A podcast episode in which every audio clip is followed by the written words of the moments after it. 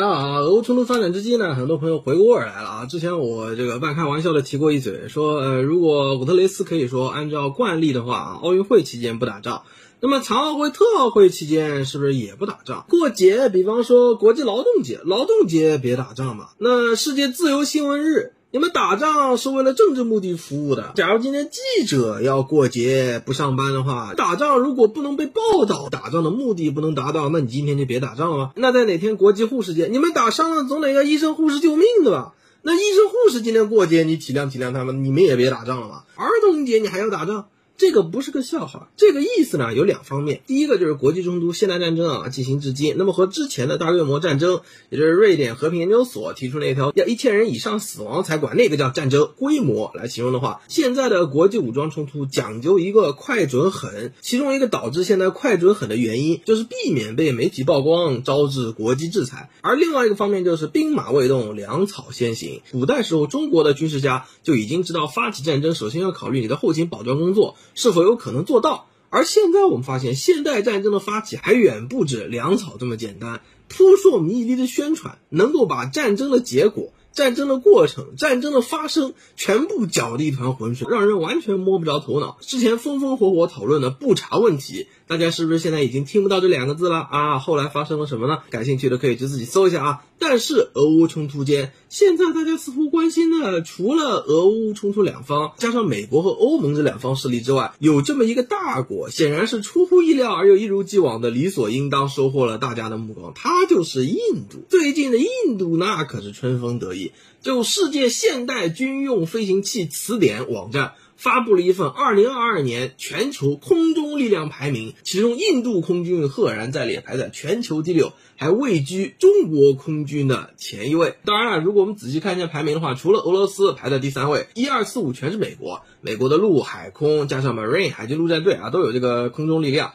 第6就是印度。那么肯定印度的军事力量，特别还是空中军事力量的同时，拜登最近啊，在这个 Quad 日澳印美四方的结构呢，又给莫导先送去了歌功颂德的大礼。莫导先本人称和拜登有了一个非常富有成效的会谈，谈了一些什么经贸往来啊、投资、国防，同时还有人与人连接的话题。那么这个人与人连接我倒是没太听懂啊，因为拜登实际上的发言呢，和他原来给会议提供的演讲稿是有比较大的出入的啊。各方就是美方 CNN 在报道这个问题的时候呢，也说即兴发挥了很多。那么通常情况下，一个正常的领导人你自由发挥也不至于会发挥的媒体认为和你之前给我们的通稿大相径庭。但是就拜登本人的健康状况，再考虑到印度现在在国际局势发挥的重要影响力，他给印度带上的这朵小兰花那就是非常有意思了。夸印度什么呢？夸印度相较于其他世界大国的防疫，那是有非凡的、卓越的、代表民主国家的成就。非凡的代表民主国家的成就啊，突出一个民主。虽然拜登夸印度是这么夸的，但印度的媒体自己在援引这句话的时候呢，底下还是半冷不热的说到啊，虽然在夸我们，但是印度明面上说新冠死亡人数也大概在59万了。在谁之后啊？官方死亡人数最高当然是美国嘛，和巴西。而且印度全球明着他自己讲因新冠死亡人数第3，被拜登称为是代表民主国家防疫的典范，巨大的成功，而且认为别的大国是失败。那么这个地方我们稍微展开去聊一聊这个问题啊。首先我们要质疑，你美国防疫算成功吗？死100万人肯定不算成功吧。印度的防疫算成功吗？明面上说死亡人数是50万，但是最近世卫可是出过一些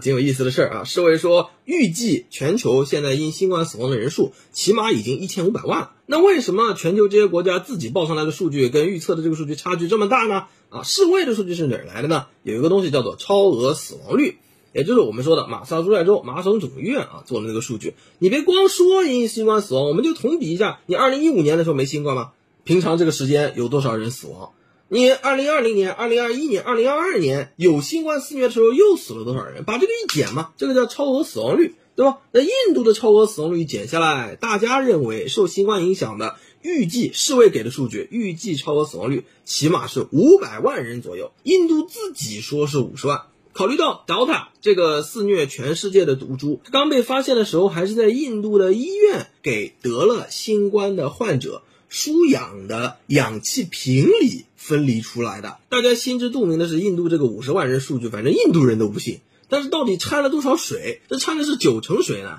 还是还要多？好，这里我们解析了一下，印度的防疫到底这个数据上算不算得上成功？如果按世卫的数据算下来，超额死亡500万还算成功的话，那我也觉得你没有什么是不成功的了。第二个问题，我们抛开事实不谈，印度的民主难道本次抗疫就没有一点成功的地方吗？你要一定说它成功，那你说是那就是。我们来讨论一下，就算拜登说的对啊，它就是民主和成功的。那么到底是因为它民主才成功呢，还是印度本身就成功？你只不过说它是成功，为了表扬自己，叫我也是民主，是这个意思呢？因为在新冠肆虐这几年啊，印度的这个婴幼儿5岁夭折率是继续有攀升。大家都知道，新冠病毒现在肆虐全世界的一些变体呢，它可以通过潮湿的环境，并且可以通过这个水体传播。那么对于印度 Lancet 柳叶刀专门出过一篇文章啊，作为世界最高5岁以下夭折率的国家之一，印度的婴幼儿夭折的主要原因2方面，第一个就是肺炎，不一定是新冠导致的肺炎，平常致病体导致的肺炎，因为空气质量、卫生环境、营养不良啊导致的肺炎。另外一个呢，就是 diarrhea 腹泻。那这个腹泻的主要原因是什么？是霍乱。那霍乱这个东西呢，我们中国人应当来说听上去是非常陌生的啊，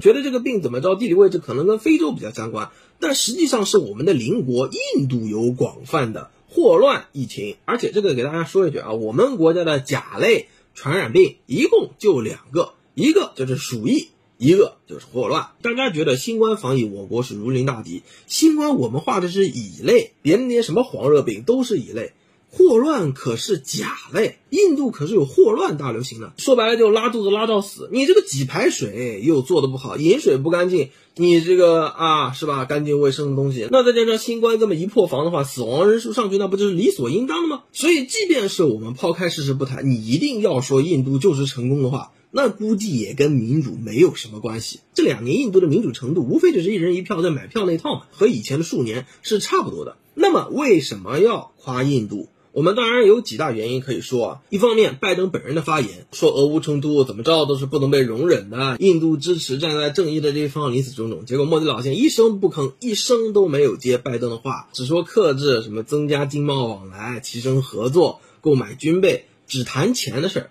没谈战争的事儿，也没谈俄罗斯。第二个呢，就是涉及中国的南海问题，一提这个印度那可就是不困了，对吧？印度的海军是有不小的问题的。印度的空军你给排到第6了，但是印度的海军，你就是美国人你也很难舔着脸排到第6吧。那么印度海军的改造和扩编，能不能购买更多的美方军备呢？还有第3个重要的问题，也就是印度的民用核设施。因为如果真的要把印度要打造成一个在亚洲所谓民主国家对抗俄罗斯的一个桥头堡的话，那么印度这个国家好歹是要在某几方面符合白左国家特别喜欢力推的那些什么难民、什么宗教自由、在什么人差、动物保护、环保。大家想想，印度这个国家就白左喜欢的那一点，哪个是符合的？你就不能说是哪个都符合吧，好歹也是哪个都不符合了。所以在这个问题上呢，美国发现，既然你这个发电很不环保，牛粪烧烧算 GDP 的，那么能不能在民用核技术上能够跟印度达成更多的合作，挤走俄罗斯？这是个很有意义而且很有意思的问题。涉不涉及钱的问题还真不是这么大。核武器这个东西啊，咱们有很多朋友啊，这个关心国际局势的，但是对基础知识理论有一些欠缺的呢，可能没有发现，大部分时间国家跟国家之间的利益交换其实都不是以经济为主导为最优先的。在这点上，核技术就是非常明显的一个。印度的核技术是哪儿来的呀？是怎么合法化的呀？到现在都是一个非常微妙，大家经常会相视一笑的故事。那么简单来说呢，就是美国以他所谓的国格帮助印度是违反国际法的情况下获得了核技术，并且获得了核技术的实际使用权啊，英语叫 de facto， 就是实际上的。名义上呢肯定是通不过，但是你美国所谓的以自己的国格担保了嘛，那大家你美国都担保了，我还能说什么？大家都希望你印度能够赶紧开放，我来给你做生意，我来赚你的钱吧，对吧？但是问题在于，美国给印度背书之后，谁赚到了印度核技术的钱？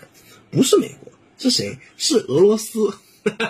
这里有个问题了，我们要问为什么？是博帕尔事件造成的，也就美国人投资那个印度化工厂。那事后呢，美国人说是印度的工人操作不当，那印度这边肯定不认，就说你美国的资本家不拿我们印度人当人，那个发的钱不够，员工保障不够，那个设备你也没有按照你们美国人那条标准来给我们检修，把我们当奴隶，觉得印度人的命都不是命，所以这边炸了无所谓。结果真的炸了，一共多少人伤亡？70几万人伤亡，是剧毒的化学品爆炸。后来呢，印度政府通过这个事实上违法的罚款等一系列方法，反正是从美国那边搞了不少钱，每一个受害印度人平均赔了$700，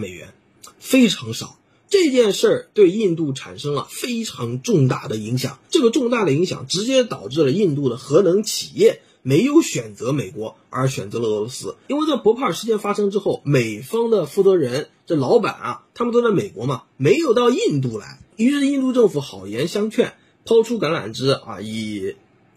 各种方式，反正是媒体那些最重要的，反正你们人得先到印度来，我们商谈一些事情，媒体重要的大家能明白吧。一落地马上摔杯为号，战后500刀斧手啊，走错这个剧场，